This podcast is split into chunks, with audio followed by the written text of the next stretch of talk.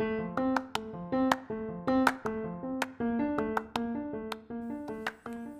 はようございます。えー、すがすがしい、えー朝を迎えてます、えー金曜日はですね、えーたまに朝時間がある時ですね、えー仲間たちとですね、とある仲間たちと、えー朝の会というのに僕参加しておりましてですね、えーいろんな業種の方と異業種でただただ単に、えー集ってくっちゃべるということを、やってます。でこれまではですねいろんなあの街に出かけていってどっかのカフェとかで、えー大体朝ですね、えーそこで数名集まって、えー意見交換して1時間ほどですかで終わるって感じだったんですがこのコロナ騒ぎでですねもう街に行けなくなっちゃって、えそれぞれ家から、えリモートで Zoom だとか Facebook ルームを使いながら、え交流してるんですけどやっぱりあのいろんな話が聞けて刺激的な朝だったりします。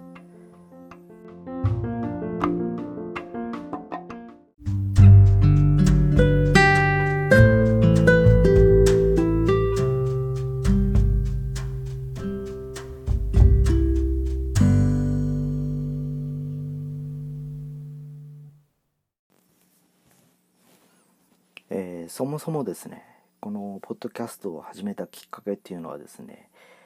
えーまず自分自身がですねビジュアルよりオーディオよりっていうかそっちが好きっていうかそっちが得意ということからですね、えー巷では今 YouTube とか言ってですね一般の人がですね、えー GoPro だとか、えースマホ片手に動画撮って編集して、えー動画を上げるというまあちょっとした今トレンドになってますよね。で何度か僕も3年数年前かな、えーえーとあるスタッフと一緒にいろんなことやってたんですけどで実際編集となるとですね画質と音質とあとその何て言いますか展開の割とかですね非常に手がかかってですね、えーとりあえず妥協して作ったところでもまあ見れなくはないんですけどすごく雑な感じで。えーやはりあのテレビとか番組と通常僕らが目にしてるようなプロがやってるような、えーイメージとはちょっとかけ離れたりしてました。でその後ヒカキンを筆頭にですね YouTuber という人がいっぱい出てきてですね。でさすがに彼らやっぱりスキルが高いだけあってですね、えー企画もさながらなんですけどやっぱ見てて飽きないですね。えーそれにはやっぱ基本的なあの例えばあのカット割りとかですね、えーカメラワークとか、えーいろいろとやっぱ研究してるみたいでですね音に関してもやっぱ聞き取りやすくて、えー今ほら小さい子たちが YouTuber になりたいとか言ってるんだけど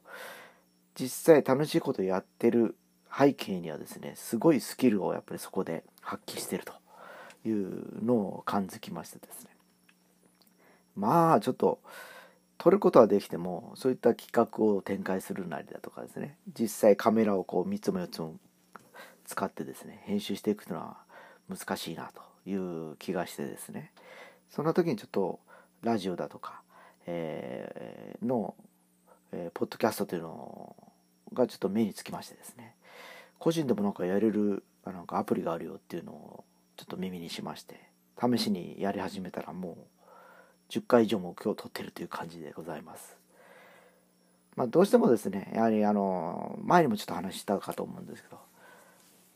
中学高校時代からずっとラジオばかり聞いてきた世代でございましてですね、えーその中でやっぱり仕入れた、えー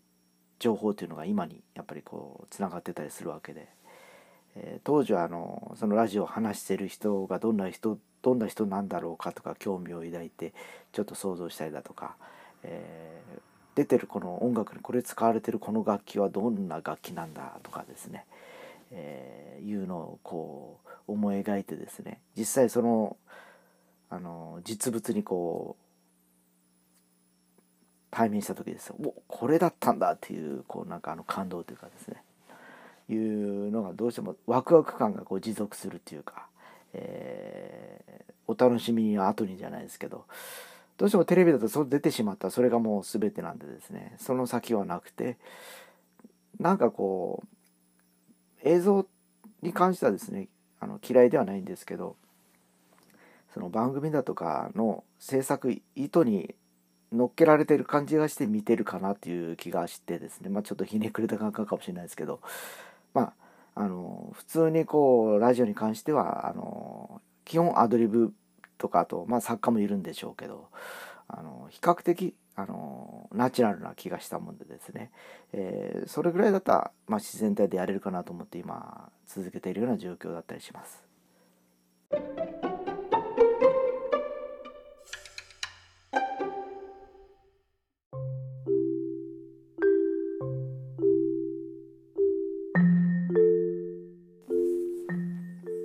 はい、えー、最初のオープニングでも話しましたように、えー、朝の会っていう会合に僕ちょっと出てるという話をしたかと思うんですけど、えー、そもそもきっかけはですね、えー、今から6年ぐらい前ですか当時あの出版社に勤めておりまして、えー、そこで僕あの新しい本を作るというミッションを掲げてですね、えー、地元のフリーライターに声をかけですね、えー、一冊の本を作り上げました。で作り上げたのはいいんだけどじゃあこれをはたまたどうやって売っていこうかということでですねそのあの作家のフリーライターからですねそういう異業種の会合が朝やってるのでそこで一度あのテーマにしていただいていろんな意見を聞いて販売促進をやろうということで参加したのがきっかけでした。えー、もうほんといろんな方々がいらっしゃってですねもう多様多業種ということで僕の知らなかったあの仕事をされてる方もたくさんおりました。どうしても出版関係にいる場合はですねせいぜいあの周りの知ってる業種の人というと印刷屋さんだとか、えー、あるいはそれを運ぶ運送屋さんだとかで、えー、販売面でいきますと本屋さんだとかあと小売店の人だとかコンビニエンスストアの方とかになってきちゃうんですね。で制作サイドから言うとそれこそフリーライターフリーデザイナー、えー、いろいろとそういったあの編集者とかですね出てきましてですねその枠の中でもう大体終わっちゃうんですね。でその会合には保険屋さんがいたりですね、えー、あるいはスポーツジムを経営されてる方がいたりだとかえー、フリーでなんかやられてる方もいればですね、えー、まああのそれぞれがその道を極めていってるような感じでですねすごく魅力的な集まりだったんです。で正直あの意味もなくっていうわけじゃないですけどただただそこに行っていろんな話が聞きたくて、えー、たまに時間がある時は朝早くから起きてですね出張って行ったりしててですね、えー、やっぱりそういう情報があったからこそですねさっきの、えー、当時作った本に関してはですね売り方もいろいろとこうその時のアイデアを元にですねやっぱり変えていったような感じです、えー、当時の話をちょっと振り返るとですねやっぱり本っていうのはそれまではですね大きなお店の平積みっつって店頭一番目立つところにですねこうものすごく数を置くというのが、まあ、上等手段だったんですね。人目がつく例えばゴンドラとかコンテナの上に50冊とか100冊積めばなんかこうその迫力にやっぱりこう皆さんですね一般の方は目が止まって売れるということだったんですけど、えー、まあ所詮大手出版社でもなくですねえー、地元のフリーライターが書いた、えー、新しい書籍ということでですね。ちょっとそれもやれなかないけど結局あのあんまり認知度もない中でですね。最初の初速としては多分若干動きはいいだろうけどずっと持続しないなということも考えましてですね、えー、まず各本屋のそのタウン誌のコーナーとか、えー、いろいろこう置き場を3箇所とかに分けたんですね。あの1箇所に集中するんではなくてどこでも目につくようにどのエリアでも手が届くようにという形ですね。でそうなるとやっぱりあのこれさっきも見たんじゃないとかいう感じになった方がですねその買う読者としてはですねやっぱりその興味のが勝るのでどんな本なのかなと思って手に取ったりするわけですよ。でやはりその展開が功を奏してですねぼちぼち大きな本屋さんではその作戦で結構の、えー、数字が販売が上がったんですけどね。一方でその小さいちょっと中規模以下のお店ではどうしようかなというふうに考えてですね当時は街中にそのイベントスペースを持ってる本屋がそんなになかったんですね。で一軒そのイベントができるあのちょっと本当こじゃれた本屋さんがあったのでまあそこのあの店主といいますか社長とはもう二十何年来の付き合いもあったんでですね、えー、出版そのお店がこけろうとしてあの真相をリニューアルしたのと同時に最初の出版イベントというかこけろ落としなんかしたいねっていう話でじゃあやらせてくれませんかということで、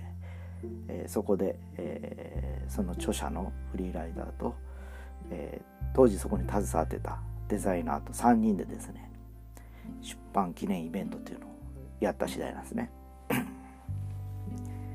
でまあその時はやっぱりその本の内容をそこで説明していくわけなんですね。こういう内容でこういう意図でこういう本を作りましたと。えー、でまあ結局こっちが発信をして、えー、来ていただいた方がそれを受け取るという図式だったんですけどその後に、えー、ちょうど当時ですねアニメの聖地巡礼っていうのが流行っておりましてですね、えー、僕は一方でそっちの本も作ろうと思ってですね東京のとあるデザイナーとか、えー、昔アニメを描いてた人とかに会いながらですねいろいろと情報収集しながら、えー、本を作りかけておりました。まあ結論言うとその企画自体はですね、大手出版社とかの要するに既得権益の壁が高すぎてですね、えー、結局実現はしなかったということだったんですけどその当時はその作り上げたコンテンツがやっぱりどっかを巡るような内容があったんでですねこれは完全に自分らのオリジナルなんでこれを活用してそれに乗ってる、えー、エリアを回っていこうかなということで読者をいざなったイベントを展開していったような状況でした。で、えー、最初はですねそれでまああの大体2週目ぐらいかな来ていただいてそこでもあの本を知らなかった方もそこで買っていただいてという形で、えー、まあまずまずの手応えがあったんですけどそれだけだと多分あのいろんなソーシャルとかで上げた時にとある一部の人のその出来上がっちゃか出来上がっちゃってる感がですね目立った目立るような気がしたのでせっかくあの デザイナーがいたんでですね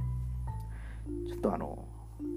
この内容を漫画みたいに変えてもらえませんかっていうふうにお願いしてですね、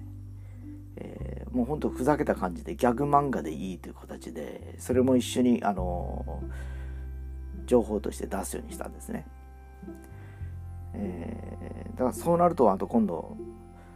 その漫画に乗りたくて来る人とか実際あの参加者もその漫画に登場させるという意図だったんでですね、えー、集合写真とかでなく漫画でこの登場してもらうとその全員で行ったというのですね。で思いのほかですね、えー、こうそうしましてですね、えー、先ほど言いました作り上げた本の2作目ぐらいからその漫画がページの中に登場してくるわけですよ。ちょこちょことですね。でそのシリーズは結局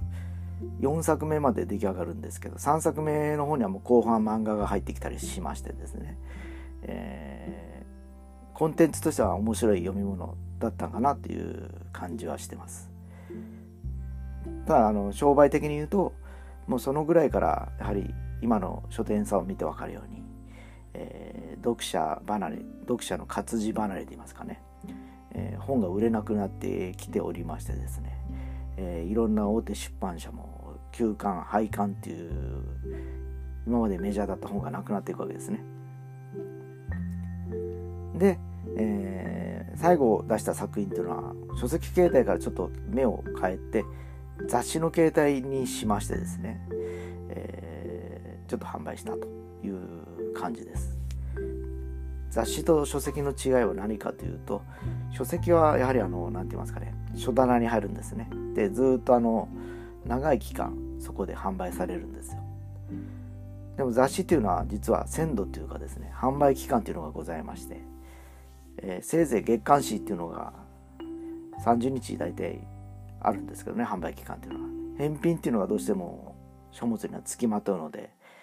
45日間ぐらいですかね流通まあ流れておいて戻るまでの間っていうのが。これがあの書籍になると1年でも2年でもですね売れてる本はなくなれば追加されていくわけなんですけどまあ参考書とか医学書とかそうですね常備されてるんですね。でその本自体はもう最終的にはですねもうこれかその当時からもう今5年経ってますので最初の本は売り切れちゃってなくなって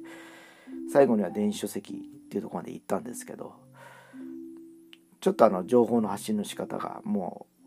変わってきたこともあり、えー、5作4作目をもって一応終わってると。で時を同じくして僕もその出版社を辞めたこともあってですね今ではその著者のフリーライターが一人でそのそのコンテンツを守りながらまだ、えー、発信し続けてるというような状況でございます。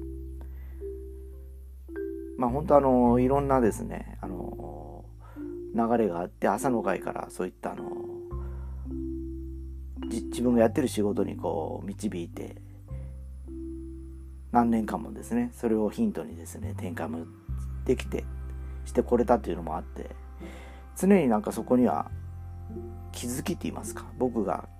発見しなかったですねアイデアのヒントが転がっているような感じがしてたんでですねいまだにちょっと時間があればちょっと顔を出していろんな話を聞いてるというのがその朝の会の僕はその対する気持ちだったりします。Thank you.